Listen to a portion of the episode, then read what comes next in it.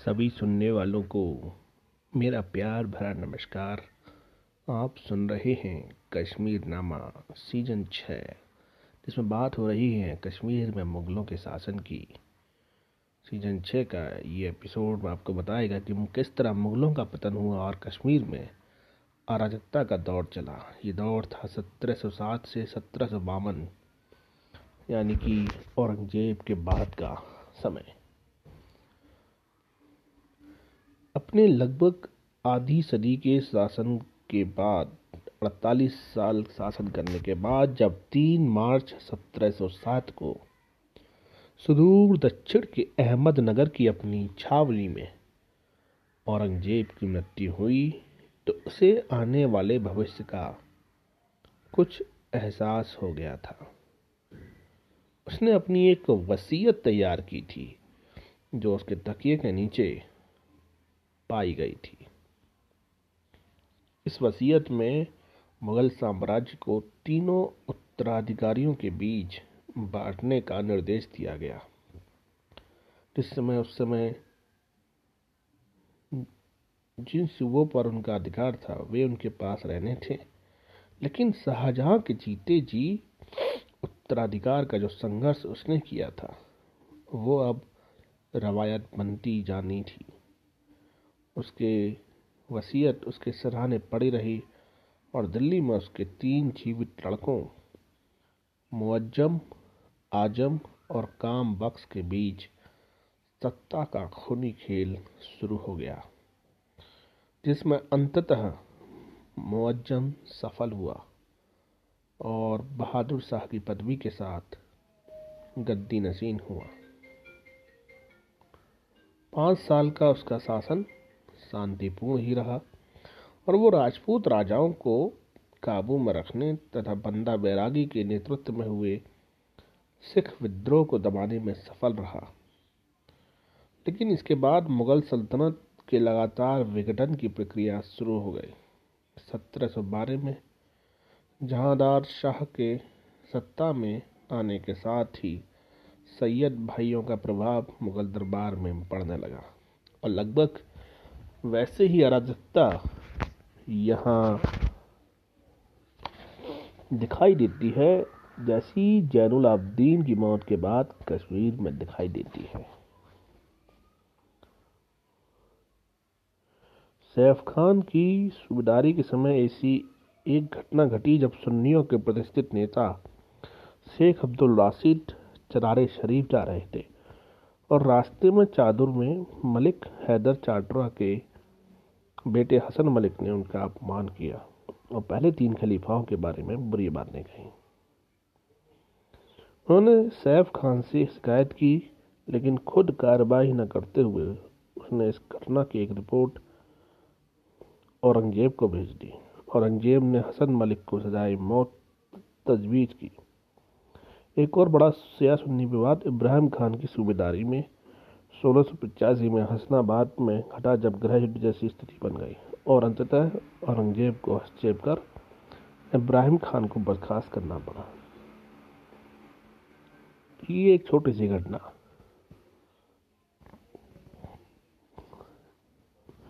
जो कि हमने पिछले एपिसोड में चर्चा की थी, उससे संबंधित। तो बात कर रहे हैं हम मुगलों के पतन के बारे में। कंटिन्यू करते हैं। वैसे आप औरंगज़ेब के बाद के मुगल शासन के बारे में अगर विस्तार से जानना चाहते हैं तो विलियम इरविन की पूर्वदत्त किताब द लेटर मुगल्स पढ़ सकते हैं। हालाँकि ये किताब रफ़ी उद्दौला के काल तक ही जाती है और इसके अलावा एक रोचक किताब मुबारक अली की है tales from later Mughals continue करते हैं ये एपिसोड मुगल दरबार में तुरानी, यानी कि मुगलों के साथ ट्रांस ओकियाना से आए सामंत जो मुगल बादशाहों की तरह ही सुन्नी थे। ईरानी, ये हुमायूं के साथ मूलतः ईरान से आए सिया थे। और इनमें सूफी संत, विद्वान और सैनिक शामिल थे। और हिंदुस्तानी। भारतीय मूल के लोग, जिनमें ज़्यादातर सुन्नी थे, ये तीन ग्रुप्स बन गए थे, तुरानी, ईरानी और हिंदुस्तानी। और सत्ता संघर्ष में इनकी भूमिका वैसी ही थी जैसी कश्मीर के उस दौर में विभिन्न सामंतों की। खैर, जहांदार शाह को 11 महीनों के अंदर मौत के घाट उतारकर दिल्ली की सत्ता पर फर्रुख सियार काबिज हुआ। और 1719 में ही सैयद बंधु से हटाकर अपनी कठपुतली रफ़ी उद दाराजात और फिर रफ़ीउद्दौला को उस गद्दी पर बैठाने में कामयाब हुए, जिस पर कभी अकबर बैठा करता था। मोहम्मद शाह के समय थोड़ी स्थिरता तो आई, लेकिन उनतीस सालों का उसका शासन अगर याद किया जाता है तो बस इसलिए कि उसमें नादिर शाह का वो भयानक आक्रमण हुआ, जिसने दिल्ली की सड़कों पर अभूतपूर्व तबाही मचाई।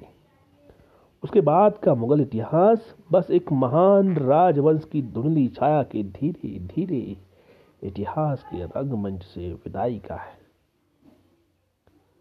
ज़ाहिर है कि खुद अपने अस्तित्व को जूझते और अराजकता के नए नए रूप से रूबरू होते मुगल शासन कश्मीर में कोई सुशासन नहीं दे सकता था। इन 45 वर्षों में 22 सूबेदार नियुक्त हुए, लेकिन इस दौर में एक नई परंपरा शुरू हुई नायब सूबेदारी की। सूबेदार कश्मीर में खुद रहने की जगह एबसेंटी शासक की तरह शासन करते थे और अपने प्रतिनिधि को नायब सूबेदार के रूप में शासन चलाने के लिए अधिकृत करते थे। इस दौर में वहाँ कुल 45 नायब सूबेदार नियुक्त किए गए।